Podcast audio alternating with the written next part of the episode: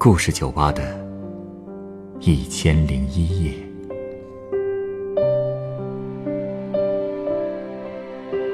本节目由北京人民广播电台故事广播与凤凰网有故事的人频道联合制作。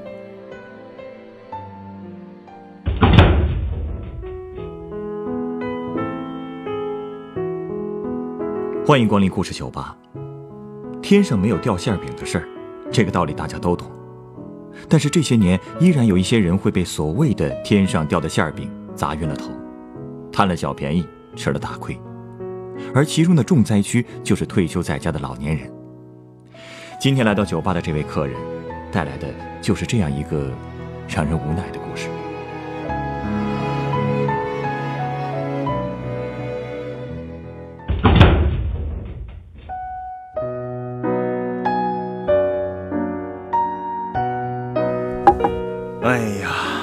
现在这些骗子呀，真是怎么那么讨厌呢？哎，就知道占老人的便宜。哎呀，真是没辙呀！怎么了？谁被骗了？我们楼下的邻居，哎，就是头两天的事儿。哎呦，闹得是鸡飞狗跳、四邻不安的。那他是怎么被骗的呀？哎，这就说来话长了。这不前天一大早吗，我还没起床呢，我就听见楼下呀有人在那吵吵，哎呦，大吵大闹的。我心说这这这什么事儿啊？得了，这人家家的事儿，咱也不方便去去劝，是吧？我就想赶紧我我我再睡一会儿，再睡个回笼觉。结果啊，楼下一电话打过来了，楼下给你打电话啊？是啊，就是吵架的那家人啊。呃，我跟这家人呢是老邻居了啊。呃，我跟他们家这个男主人小凯呀年纪差不多，平常呢我们也经常走动。他给我打电话，让我赶紧下楼去看看，说他妈呀干了好事了。我撂了电话，我就听见小凯的那个吼声是越来越大，赶紧我就下去看看吧。这到底出什么事儿了？什么情况？好嘛，我一下楼啊，我就发现楼道里边堆了三大包那个编织袋，鼓鼓囊囊的。那小凯呀，正指着他妈妈，指他鼻子在那骂呢。哎呦，说的很难听啊，居然说让他妈赶紧滚！你说这这这这还……哎，这可就过了啊！怎么能跟亲妈这么说呀？到底因为什么事儿啊？我也去问了，小凯就指着那三大包麻袋呀跟我说，说他老妈呀早上就出去那么一趟，你看看买了三大包东西回来，都什么东西啊？嘿，就是一些家用电器呗，而且那牌子我听都没听过。嗨，这个肯定是碰上卖假货的给忽悠了吧？我也听过这种事儿，现在有的骗子就是喜欢拿这种三无产品去骗老人。要是有这么简单呀，还好了呢。啊？还有更复杂的呀？嗨，主要是小凯他老妈呀已经被洗脑了。我跟小凯都说了，说这是假货，可是他老妈呀根本就不承认，还打开一麻袋，哎呦，把里边这些东西一样一样的捡出来，还跟我介绍呢，什么蚕丝被呀、压力锅呀，还有个足浴器，好嘛，就说这些都是好东西，说在家里呀都用得上，而且人家说了，说我花的是自己的钱。让我们别管他。哎呦，这说着说着，这母子俩就骂起来了。我心说这叫什么事儿啊？我就赶紧劝吧，说你们二位啊，别在这儿说了，是吧？这街坊四邻听见这也丢人呐。有什么话进屋说吧，别在楼道里大吵大闹的了。可是小凯呀，他坚决不肯。他说了，人可以进门，这些买的这些破东西啊，一个都不能进。他拦在门口跟我讲啊，说他早就劝我他老妈了。千万不要随便听外面的人推销啊！可是老太太呢，就是不听，所以他真是气急了，竟然说了这些东西要是进屋啊，呃，他就去死。这话说的也有点夸张了吧？哎，这不是在气头上吗？哎，不过说起来，这些东西到底花了多少钱啊？小凯跟我说了，这三大麻袋啊，花了一千多。一千多？嗯。不过这么多东西好像也不太贵啊，就当是交了学费，吃亏买了教训，下次让他妈长个心眼不就行了吗？小凯他老妈也觉得一千多呀不算贵，还委屈呢，说这么点钱自己就不能做主了？而且你看看啊，人家这东西是真好啊，不好他也不会买呀。就算他现在转手卖给别人，哎，别人还抢着要呢。啊，他还说了，你不是让我走吗？行啊，我这就回老家。我一听这话，赶紧把他拦住了。我跟你说呀，这家还真不能少了这老太太。她要是真走了，这家就完了。这话怎么说呢？哎，其实小彩他们家呀，也是真挺难的。小凯他爸呀，已经得了重病了，眼瞅着这日子也剩不了几天了，瘦的呀，就剩下一副骨头架子，床都下不了了，外出都得靠人推，谁推呀？就小凯他老妈推轮椅呗。那小凯呢？他好歹也是个大老爷们儿啊，就不能帮忙照顾一下？还说他呢，哎，他呀，小时候得过小儿麻痹，自己走路都不稳当，也干不了重活。而且去年呢，他也生了场大病，做了个大手术，也是刚从生死线上爬回来的。再说小凯他媳妇儿，好巧不巧的呀，去年还查出了乳腺肿瘤啊！哎，幸好是良性的，但也刚做完手术啊，还不到仨月呢。哎呀，这一家子呀，怎么倒霉都倒到一块儿去了呀？所以说呀，这一家人呐，身体健全的就剩下小凯他妈了。哎，现在每天洗洗涮涮，一日三餐，还有小凯他爸定期去医院做检查，都得是小凯他老妈在操持。说句实在呀，老太太真挺了不起的。原来是这样啊。不过，我也挺能理解为什么小凯那么生气了。毕竟家里这么困难，这一千多块，也确实不是个小数。没错，这些年呢，就为了这小凯和小凯他爸治病。家里的那点积蓄啊，早就花光了。过去呢，小凯还开过一家诊所，可是啊，自打他自个儿也病了之后呢，这家里就坐吃山空了。现在呀，他们也都是东挪西借，凑合过日子。之所以能挨到现在，主要还是因为小凯啊有个亲妹妹，哎，命不错，嫁了个好人家。人家亲家家底儿厚，据说有上千万的资产呢。多亏有这个妹妹救济，哎，小凯他爸呀才能多活这么些年。小凯的病也是靠他妹妹的钱给治的。至于小凯他老妈买那些破烂的零花钱呢，其实也都是女儿给的。小凯呢，哎，一直觉得很不好意思啊，毕竟嘛，妹妹都是嫁出去的人了，成天这么接济娘家人，人家丈夫公婆那怎么可能不烦嘛？可是他老妈态度完全相反。觉得我花闺女的钱，那就是花别人的钱，根本不心疼。这个想法 其实有点儿，哎，所以说这事儿啊，就这么僵在那儿了。总之啊，这小凯是死活不让那些东西进门。他老妈没办法了，哎，就给他侄女打了个电话，因为他侄女呢开了个小商店啊，想着呀，能不能把这三大麻袋送到那个店里边帮忙给卖了。可是你想啊，这。杂牌货呀，谁愿意要啊？所以人家侄女啊，直接婉言谢绝了。小凯呀，呵，这回得志了，哎，跟看笑话似的看着他妈。哎呀，最后啊，还是我想了个辙。什么辙呀？我说这样吧，我说凯子阿姨，你们也都别吵了。不行的话呀，先把那些个麻袋呢放到我们家地下室得了。啊，是这么回事。当时啊，我家在楼里边租了个小地下室，也就是六七平米吧。其实已经塞了不少东西了，结果你猜怎么着？就这三大麻袋呀，差点没塞进去呀！说我们往地下室搬的时候，小凯他妈还不放心呢。哎呦，一路在那儿嘟嘟囔囔的，说小心点儿，这都好东西。嗨，哎，我心说了，您这些东西白给我，我都不要。哎，老年人嘛，自尊心都强，估计啊，他也知道上当了，就是嘴上不承认。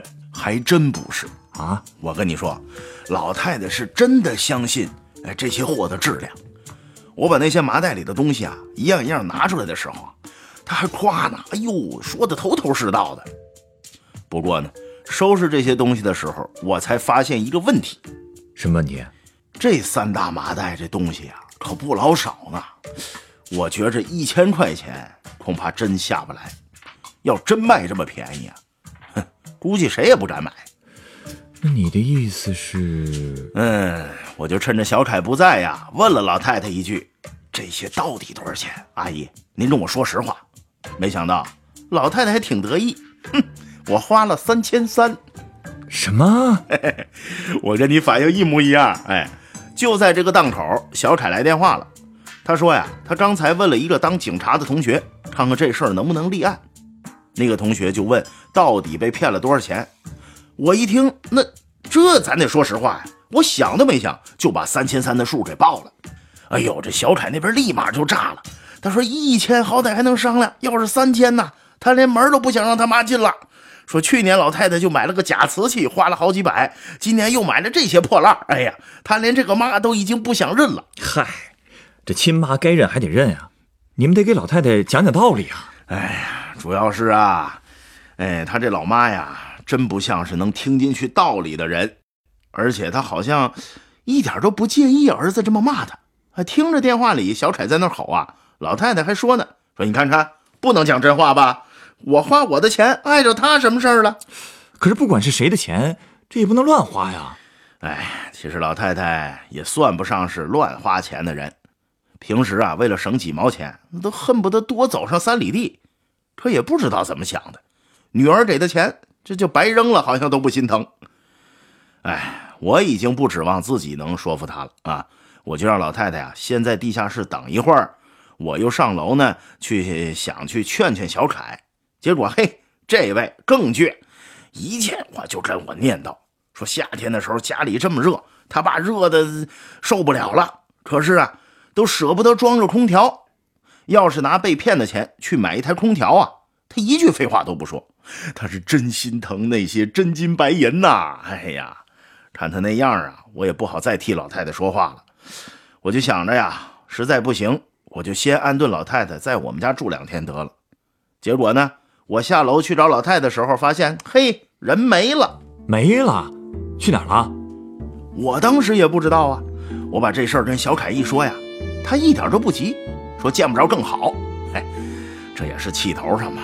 我跟他也说不通了，我就只好托小凯他媳妇儿出去找一找。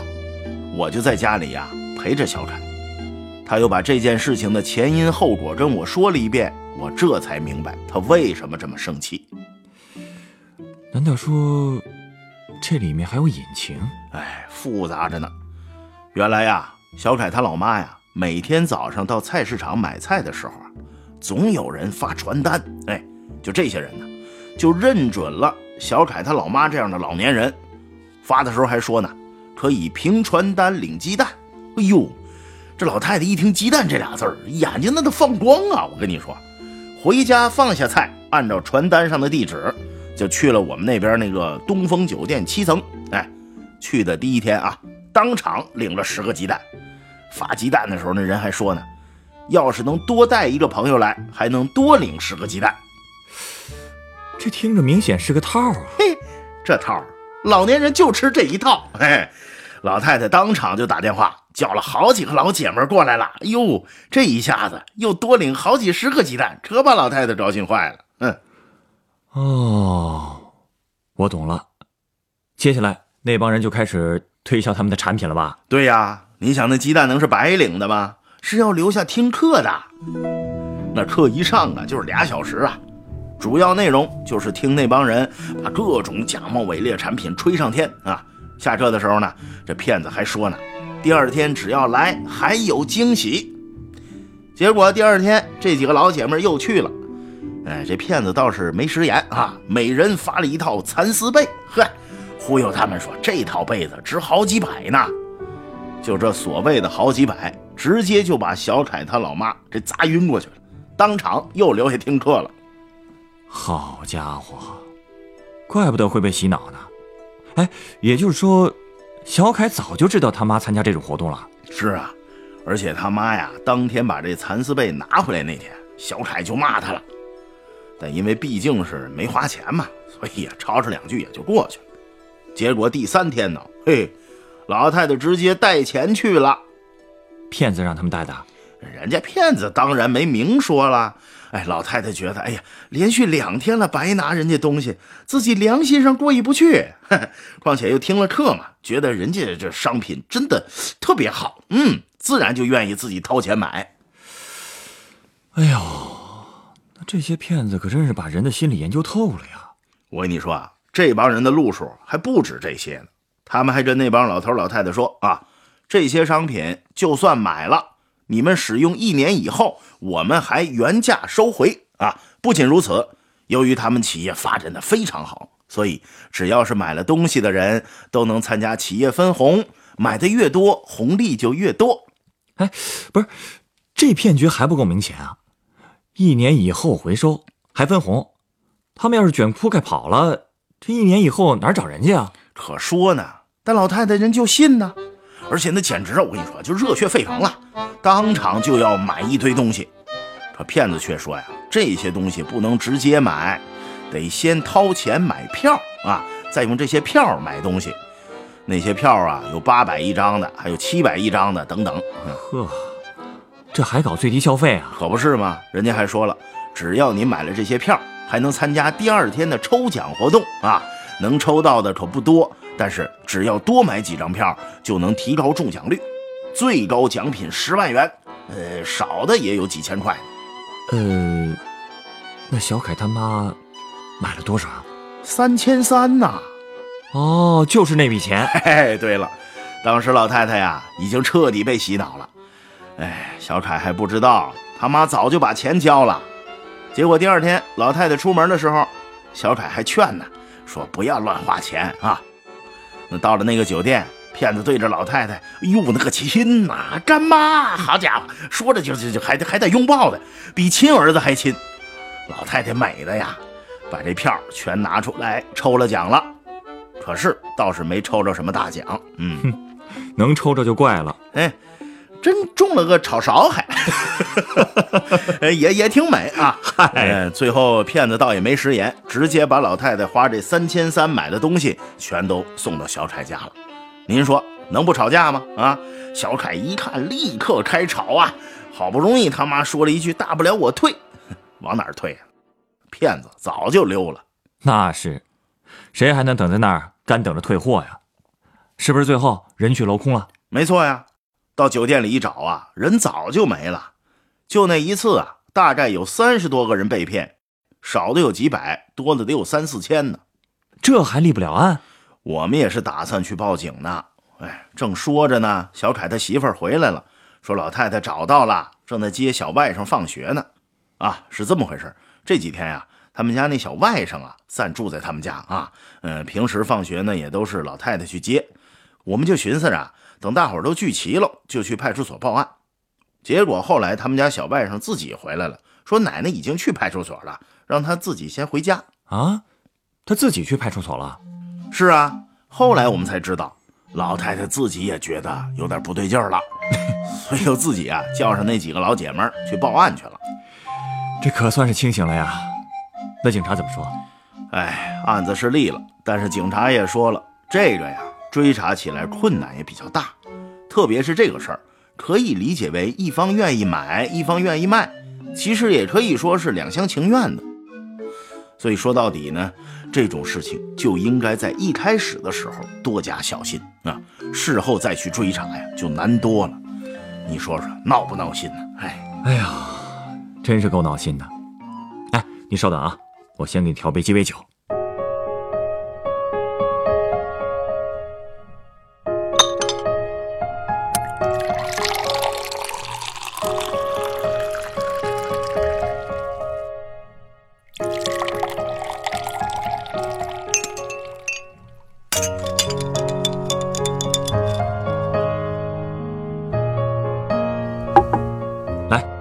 这是一杯专门为你原创的鸡尾酒，它是由 Tequila 甜味美思、安格斯特拉苦精酒和绿樱桃调成的，名字叫做慧眼。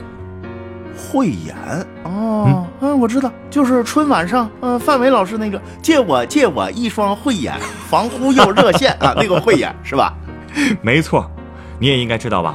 范伟当年唱的是那英的那首《雾里看花》，这《雾里看花》本来就是为了三幺五晚会原创的歌曲。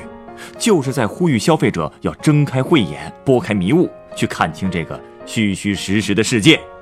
哎，说得好啊！只可惜唱起来容易，做起来难呐。特别是老年人，太容易上当。其实不只是老年人，所有人都可能会中这种陷阱。我刚才也说了，骗子们很擅长掌握人的心理。其实，他们真正抓住的不过就是人们对小便宜的占有欲，以及对金钱财物的贪欲。只要时刻提醒自己，永远不要相信天上掉馅饼的事儿，一心一意、脚踏实地的生活，慧眼自然就会打开了。到那个时候，任何骗子都不会再有可乘之机了。借我借我一双慧眼吧，让我把这纷扰看得清清楚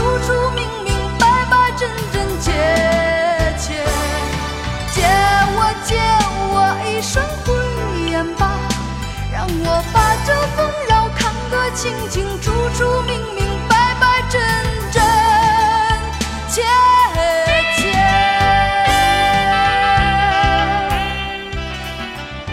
本故事选自凤凰网有故事的人独家签约作品。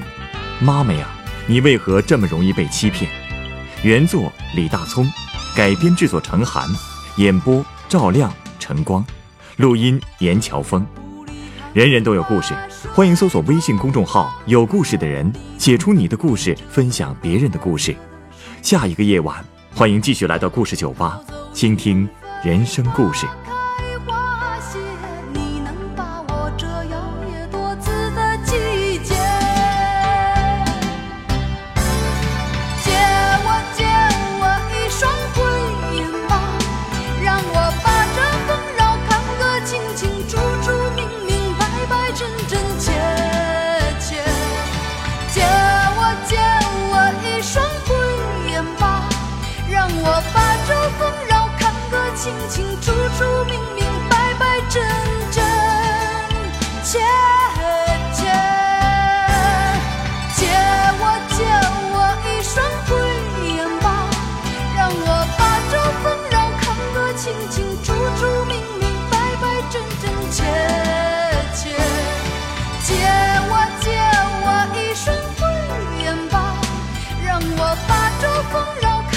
清清楚楚、明明白白、真真切切。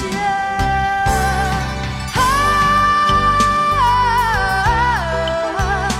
让我把这纷扰看个清清楚楚、明明白白、真真切切。